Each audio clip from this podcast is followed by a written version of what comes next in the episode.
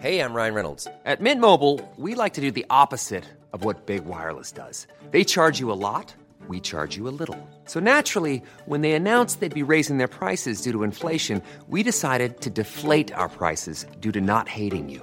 That's right. We're cutting the price of Mint Unlimited from $30 a month to just $15 a month. Give it a try at mintmobile.com slash switch. $45 upfront for three months plus taxes and fees. Promo rate for new customers for limited time. Unlimited more than 40 gigabytes per month. Slows. Full terms at mintmobile.com.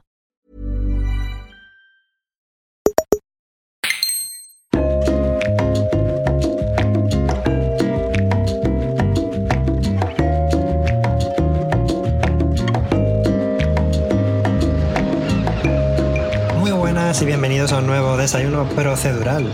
Sí, como oyes, procedural, no continental, porque estamos en los especiales del verano, en los cuales eh, nos hemos pedido temas y preguntas que desarrollamos durante alrededor de unos 5 minutos cada uno y que se decían de manera aleatoria, con una ruleta que lanzamos aquí, al estilo la ruleta de la fortuna, ruleta de la suerte. Y mm, para este especial veraniego que continúa una semana más, esta semana me acompaña ni más ni menos que Alejandro Cáceres. Alex, ¿qué tal? ¿Qué tal, Javi? Eh, bueno, echando de menos a nuestra compañera Clara, que no ha podido venir, tengo que decir, porque ayer estuvimos de fiesta en un chiringuito, probó los margaritas buenos que le recomendé del sitio y tomó demasiados, entonces la pobre está un poco indispuesta, pero bueno. Claro, lo mezcló con, con el. ¿Cómo se llama? La bebida típica de Menorca, de aquí de la isla. La, La pomada, madre mía, pomada. la pomada. Mezclas con las pomadas y el, el gin, ¿cómo se llama? El choriguer, ¿no? El choriguer. que- Sí, sí. Muy, muy bonita la botella. Mira, podemos haberlo dicho cuando nos preguntaron por bebidas. También está muy bien. Efectivamente, Clara hoy no nos acompaña. eh, una pena, la echamos de menos. Te, te mandamos un, un abrazo desde aquí. Y bueno, ya nos veremos en próximos desayunos.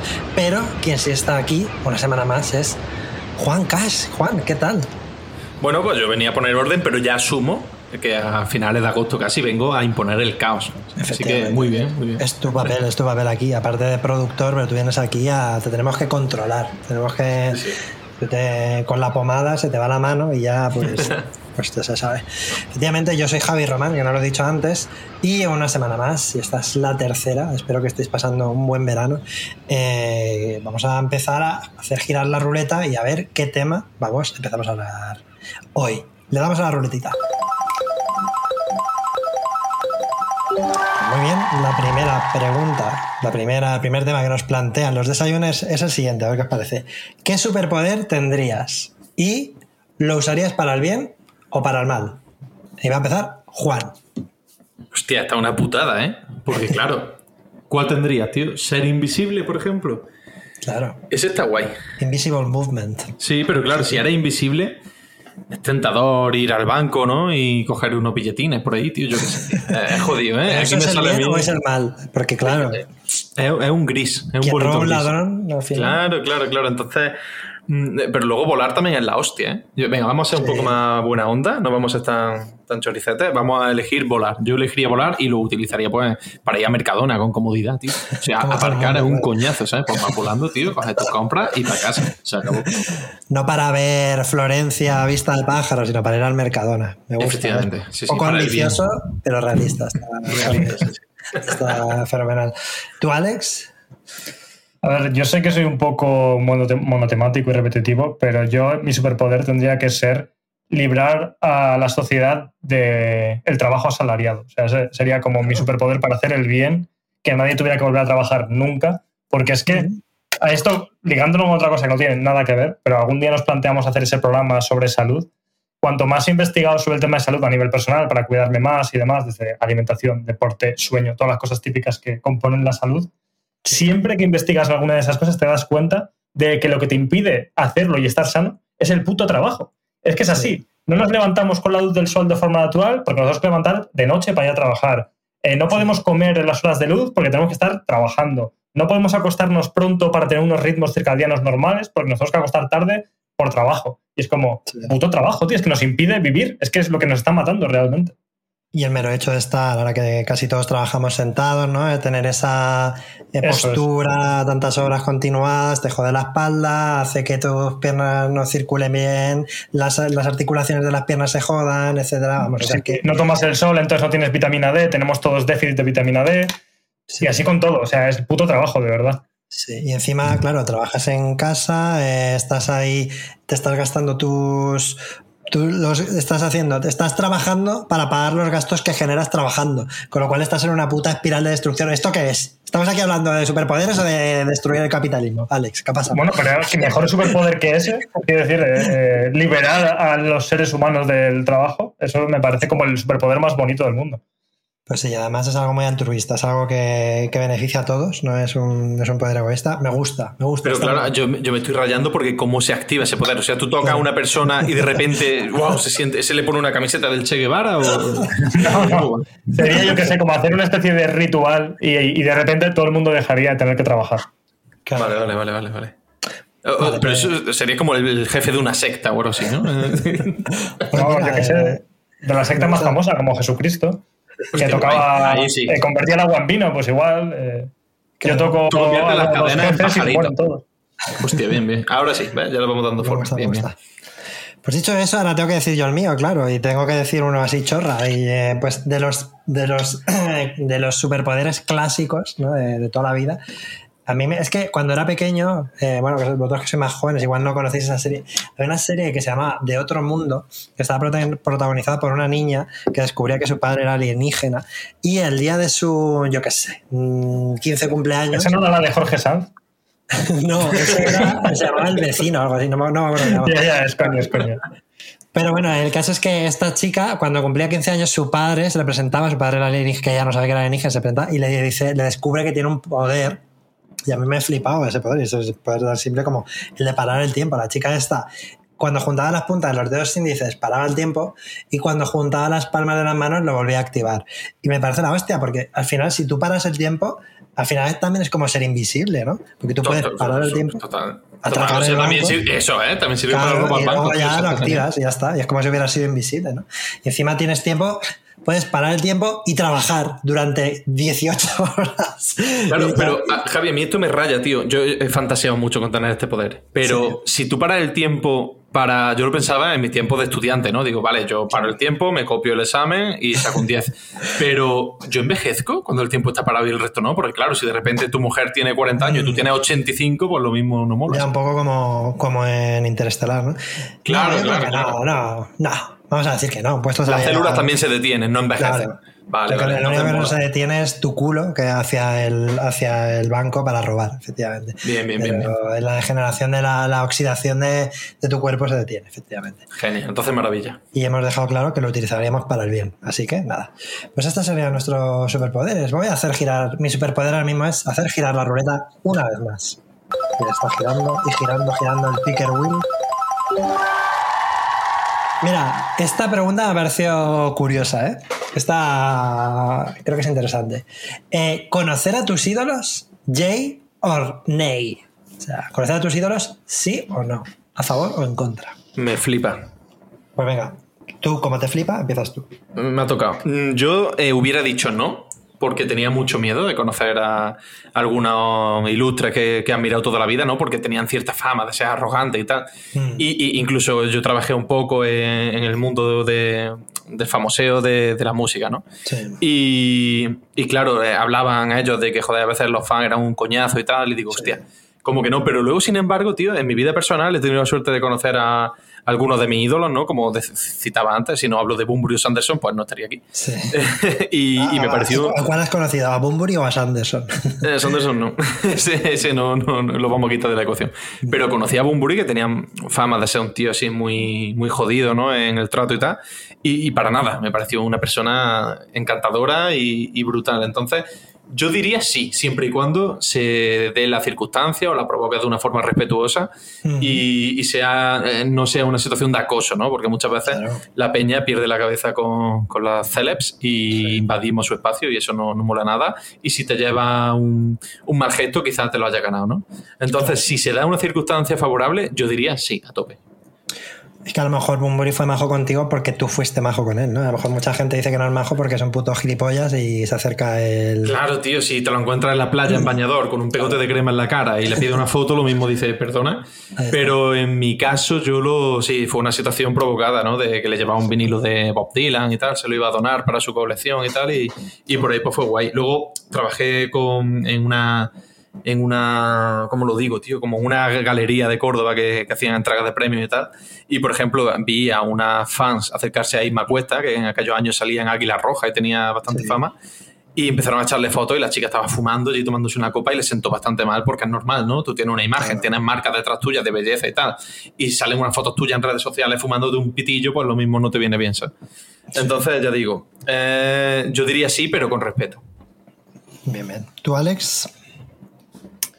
A ver, eh, hoy voy a quedar de flipado, pero es que voy a decir que no, porque de forma honesta, ahora cuando estaba pensando quiénes son mis ídolos, es que creo que no tengo tampoco como ningún ídolo muy concreto. Es una cosa que antes, cuando a lo mejor era un poco más joven, que tampoco es que sea viejo, yo soy muy joven, pero... Un poco viejo si eres, un poco viejo si eres. Bueno, este año ya estoy jodido.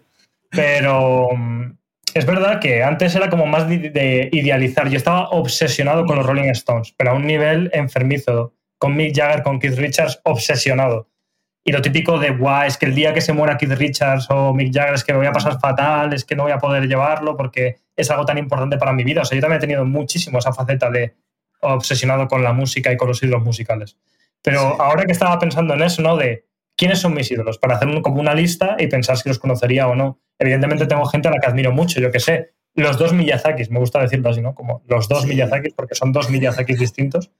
Eh, o yo que sé, pues a todos nos gusta mucho Kojima y, gente así, pero no les tengo como idolatrados, es como gente muy guay, pero creo que idealizo más las obras que las personas, en el sentido de que pienso en el refugio que es X videojuego y me gusta el juego. Y además, ¿qué cojones? Los juegos los hace mucha, mucha gente, ¿sabes? Son obras culturales del trabajo de muchas personas que han aportado sus granitos de arena. Entonces, como que me, aunque lo hacemos y yo también lo hago, intento no asociarlos tanto a la persona que hay detrás como si fuese la única persona, porque no es verdad. Así que yo idealizo más obras que personas y en ese sentido me es indiferente conocer a los ídolos. Ya.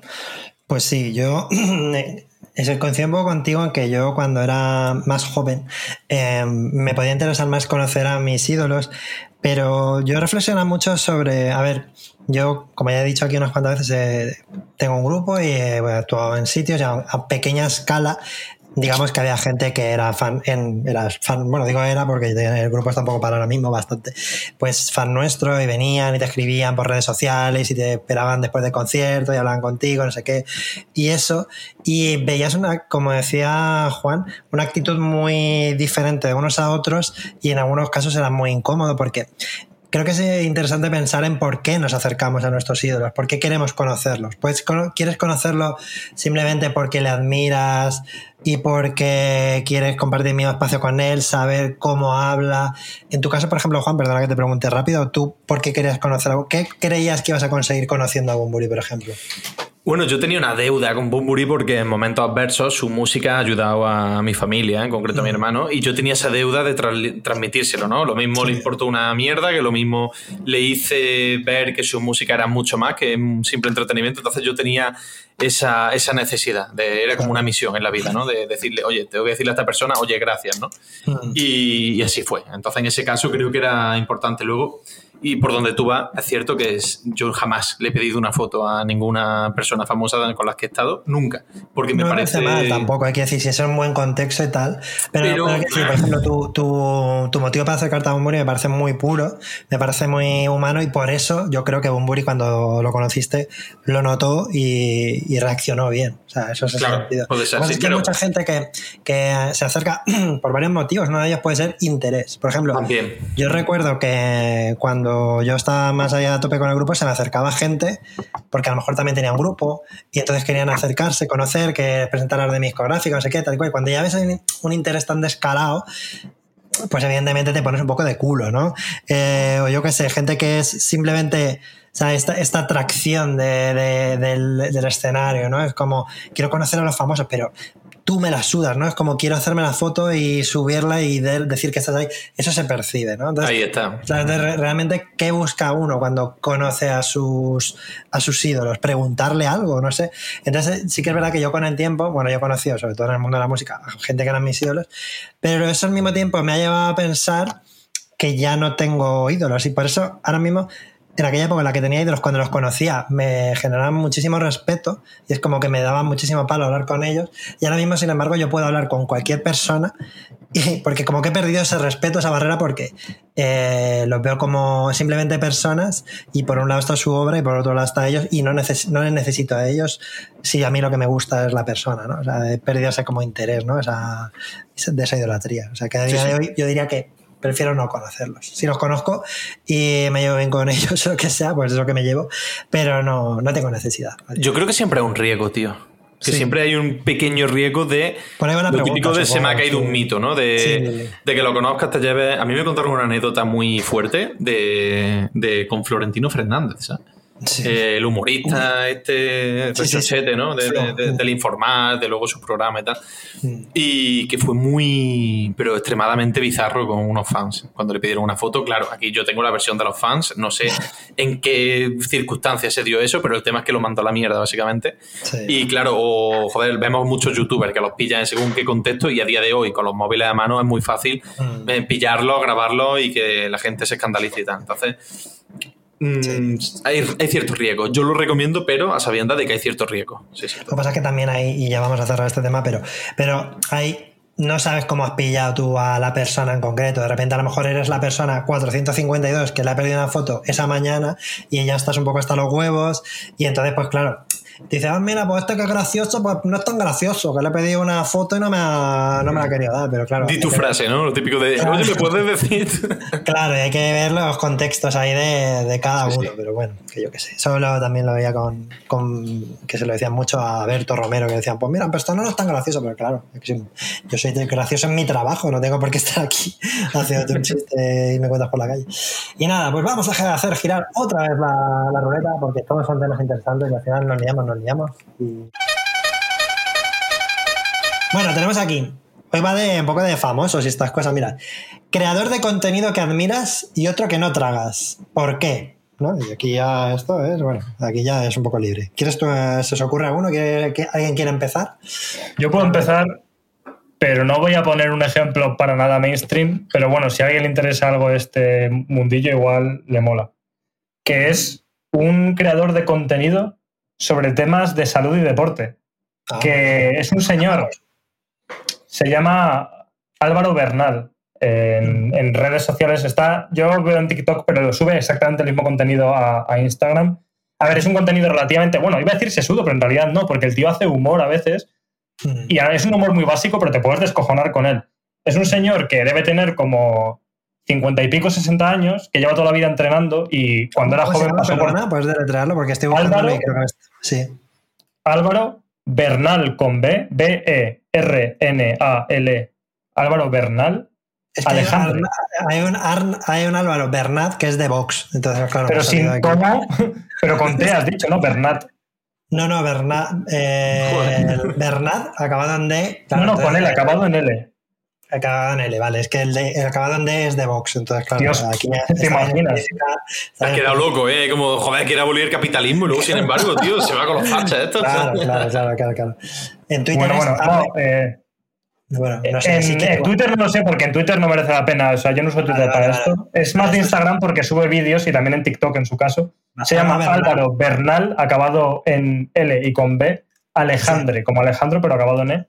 Vale. Y bueno, este tío, pues eso, es entrenador personal y dietista, pero de joven fue el típico que entrenó en el gimnasio en los 80 y tal, a lo loco, ¿no? Cuando antes, pues yo qué sé, estaban de moda, igual que ahora está de moda por otros motivos, ¿eh? Pero antes era como todo más loco, ¿no? Entrenar a los 80 era una locura.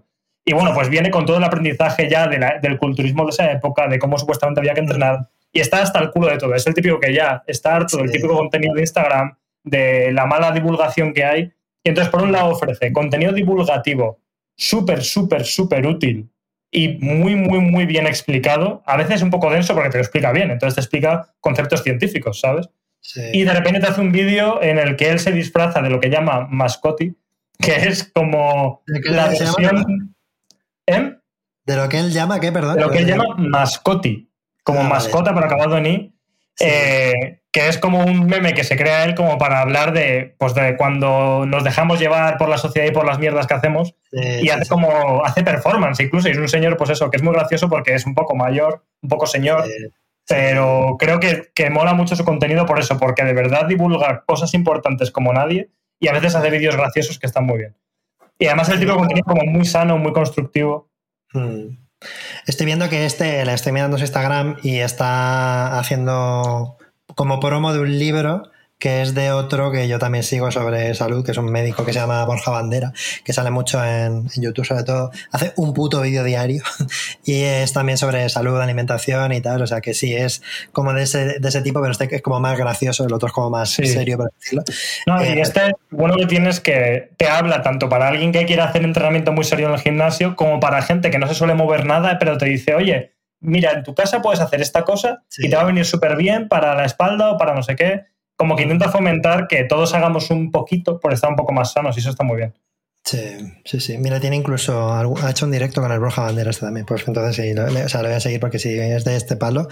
Yo creo que es de este palo, pero más, más gracioso, más, más así guay, guay. Pues lo, lo voy a seguir. Porque yo la verdad es que si digo la verdad, creo que lo que más consumo a día de hoy es este tipo de contenido. Cosas así, igual también es por, yo qué sé, eh, cada uno tiene sus etapas en la vida, pero cosas así de salud y de, bueno, de alimentación, deporte, no sé qué. Pues este tipo de cosas, en verdad, eh, es casi lo que más consumo. Por eso me, a veces me cuesta dar recomendaciones porque digo, bueno, no te puedo decir una serie, pero te puedo decir un youtuber que, te, que es un médico que te habla de medicina. En cualquier caso, eh, yo voy a recomendar, yo voy a decir, un, a raíz de esto, a raíz de, esto, de seguir e interesarme por cosas eh, de divulgación un poco más científica, hay una neuro, no sé, neuróloga, bueno, ella o, biólogo o algo así, pero ahora mismo ya está estudiando cosas de, neurología en su laboratorio que se llama Nazaret Castellanos, que me gusta mucho y buscando vídeos suyos en, YouTube, llegué a una entrevista que le hace un chico gallego que se llama Alex Fidalgo, ¿vale? Y entonces Alex Fidalgo tiene un canal de YouTube de entrevistas que tiene entrevistas súper, súper interesantes a neurocientíficos, filósofos, psicólogos, biólogos, también algún director de cine, Luego también te lleva gente más mainstream que es una puta mierda, igual te lleva José Mota o te lleva no sé qué, pero bueno, eso no lo veas. Eh, y he hablado con gente de temas muy interesantes y muy profundos y el tío está como siempre muy a la altura, haciendo preguntas muy on point, no sé, me, gusta un montón el, Alex Fidalgo este para ponerme en momentos de trabajo. Creo que su canal, su podcast se llama lo que tú digas o algo así. Y eh, me entretiene mogollón, sobre todo. Ah, bueno, también entrevistó Juan a, Javier Recuenco, el chico de Heavy Mental, del, podcast de, que es de Splendid, que es el de, que es de la asociación Mensa de altas capacidades, pues tiene una entrevista con Alex Hidalgo ahí también, que está bastante interesante. Eh, y rápidamente quería también mencionar, y esto es muy, muy rápido de ver, es un un animador que se llama, español que se llama Rafillo, que tiene una serie en YouTube, que, también estará seguramente en Instagram y otros sitios, que se llama Querida Conchi. De momento solo tiene cinco episodios, duran como entre tres y cinco minutos. Y de verdad, es de lo más gracioso, hilarante, novedoso que he visto en mi vida. Querida Conchi, Rafillo, echarle un vistazo, empezar a ver los cinco capítulos en orden y de verdad, si no os reís y si no os parece la hostia, de verdad, me, venís y me lo decís porque me parece hay muerto, ¿no? Si no te gusta, que no sientes. o sea, es demencial, no es para todos los públicos. A mi madre no se lo recomendaría, pero a vosotros. A que, lo diga un tío de Albacete, ah. creo que da puntos, ¿eh? claro. Sí, sí, yo, si este yo sé quién es, lo he visto, está increíble. Sí, sí, o sea, a, los desayunos y a las desayunas os lo recomiendo porque creo que os va a gustar. Y bueno, en la pregunta también ponía, y podemos decir brevemente, eh, otro creador de contenido que no tragues. Lo decimos así rápido porque ya llevamos un ratito con esto. Pero... También tiene Juan que decir el suyo. Eh, yo, alguien que no trague, joder, por no decir de siempre. Yo, puedo decir, a mí yo tengo uno que no es que no me cae mal, ¿vale? No me cae mal, me da bastante igual. Pero tuve que bloquear su nombre en Twitter porque todo el rato me estaba saliendo cosas suyas y acabé hasta los huevos. Y era como, eh, tenía este rollo de lo siento, lo voy a decir así, no espero no ofender a nadie, pero este tipo de, oh, me gusta mucho porque tiene este humor gracioso andaluz y ya es como que ni, ni los propios andaluces están contentos con ese, lo hemos hablado en el grupo de Telegram, con ese estereotipo, ¿no? De tal.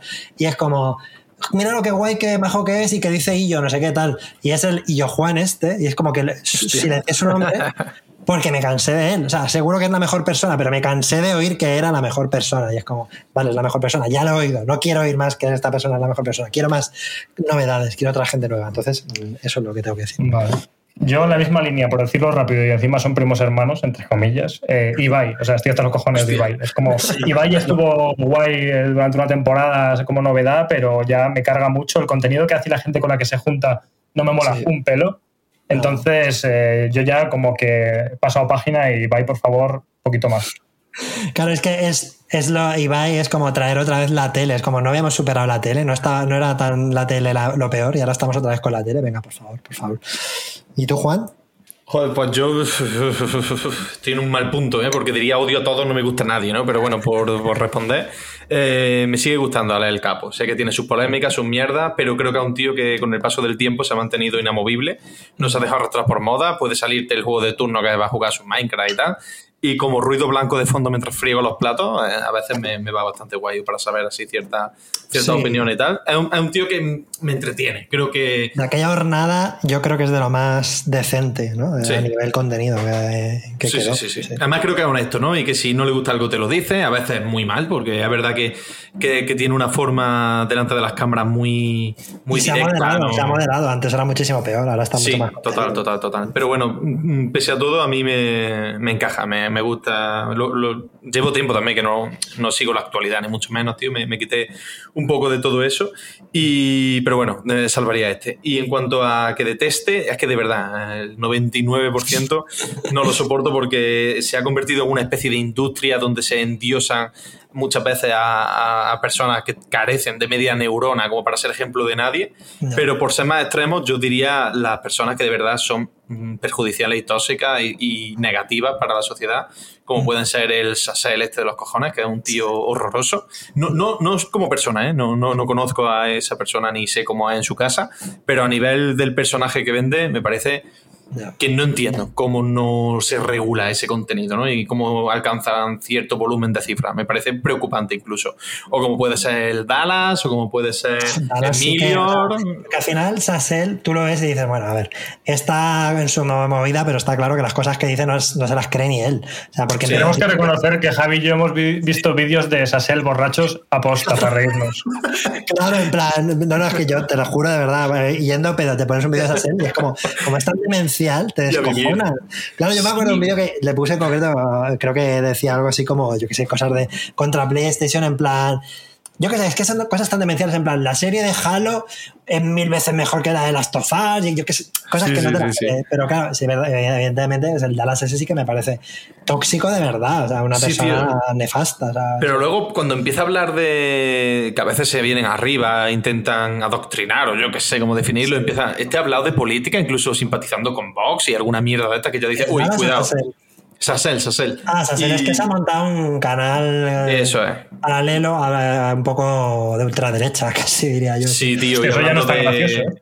Claro, Bueno, a ver, claro. La ultraderecha digo, bueno, no lo sé, la verdad, pero que- porque tampoco lo veo, obviamente, pero que habla así, pues cosas como de.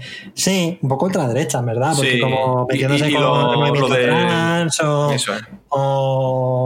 Sí, cosas jodidas. ridiculiza colectivos, cosa que, que es espantosa.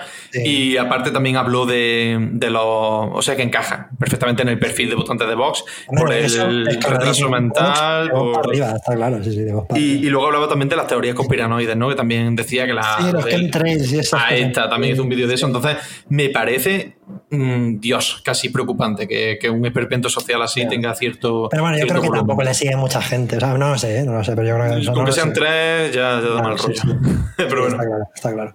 Bueno, pues ahí quedan ejemplos de lo bueno y de lo jodido. Así que esta es opinión. ¿Tiramos una más y nos vamos o chapamos ya por, por hoy? ¿Qué opináis? Sí, es que hemos respondido pocas, pero nos ha ido de madre. Venga, vamos a hacer otra, pero rápida, de verdad, nos lo proponemos. Sí. Una rapidita.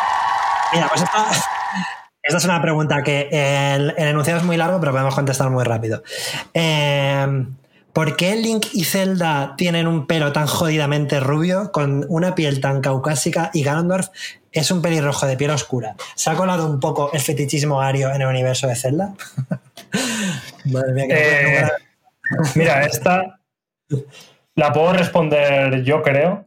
Mm. Y a ver, hay de todo, ¿eh? O sea, la puedo responder yo, quiero decir, lo vamos a responder todos. Pero puedo empezar yo. Sí, sí, empieza, empieza. Y si contestas tú bien, nos adherimos a tu respuesta, ya está.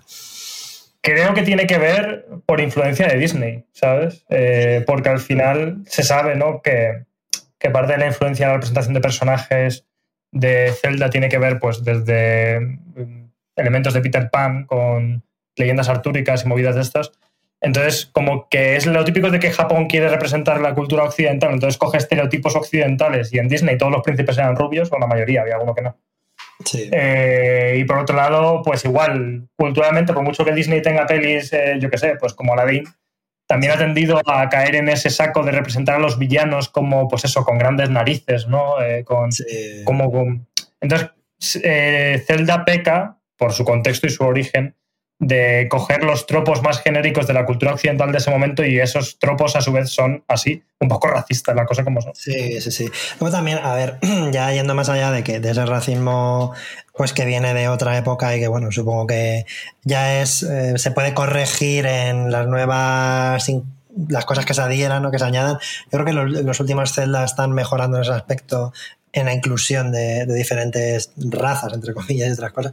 Pero yo creo que también tiene que ver, aparte de eso, con, con más allá del color de la piel, con el que lo oscuro, la noche, ¿no? La noche, la noche es como lo oscuro, lo, lo, lo desconocido, pues se asocia con lo oscuro y la luz, el sol, ¿no? Pues con lo, con lo puro y tal. Es como son cosas muy básicas de que con el tiempo estamos superando, estamos cambiando, evidentemente, pero efectivamente es como la luz, el yin y el yang, ¿no? Lo blanco contra lo negro, el, la oscuridad contra la luz y, y un poco, pues tiene que ver con eso, pero sí, efectivamente, pues hay un racismo ahí que viene de épocas anteriores que, que se viene arrastrando todavía efectivamente, como en Disney, como en El Rey León, ¿no? Eh, que se decía pues que empiezas a ver las películas, El Rey León, Scar tenía detrás una luna que representaba, le puedes sacar punta, ¿no? A, todo, pero sí que es verdad que pues viene de, pues eso, de una, una un racismo que, que está metido en la cultura que poco a poco pues, intentamos pulir, pero aún quedan cositas, evidentemente.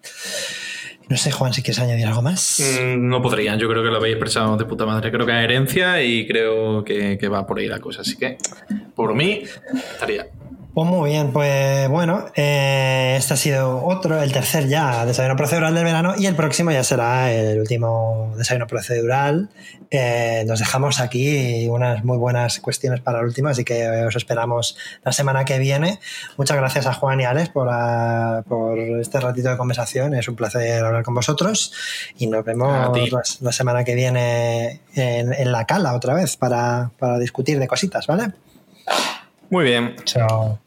Pues nada, pues muchas gracias por apoyarnos. Eh, ya sabéis que podéis entrar al Club Splendid a apoyarnos, a nosotros y al resto de podcast. Y también eh, darle a seguir y darle a darle y ponernos cinco estrellas en, Spotify y en Apple Podcast, que nos ayuda muchísimo. Y nada, pues nada, desayunos, muchas gracias y nos vemos en el próximo desayuno continental. Chao, chao. Chao.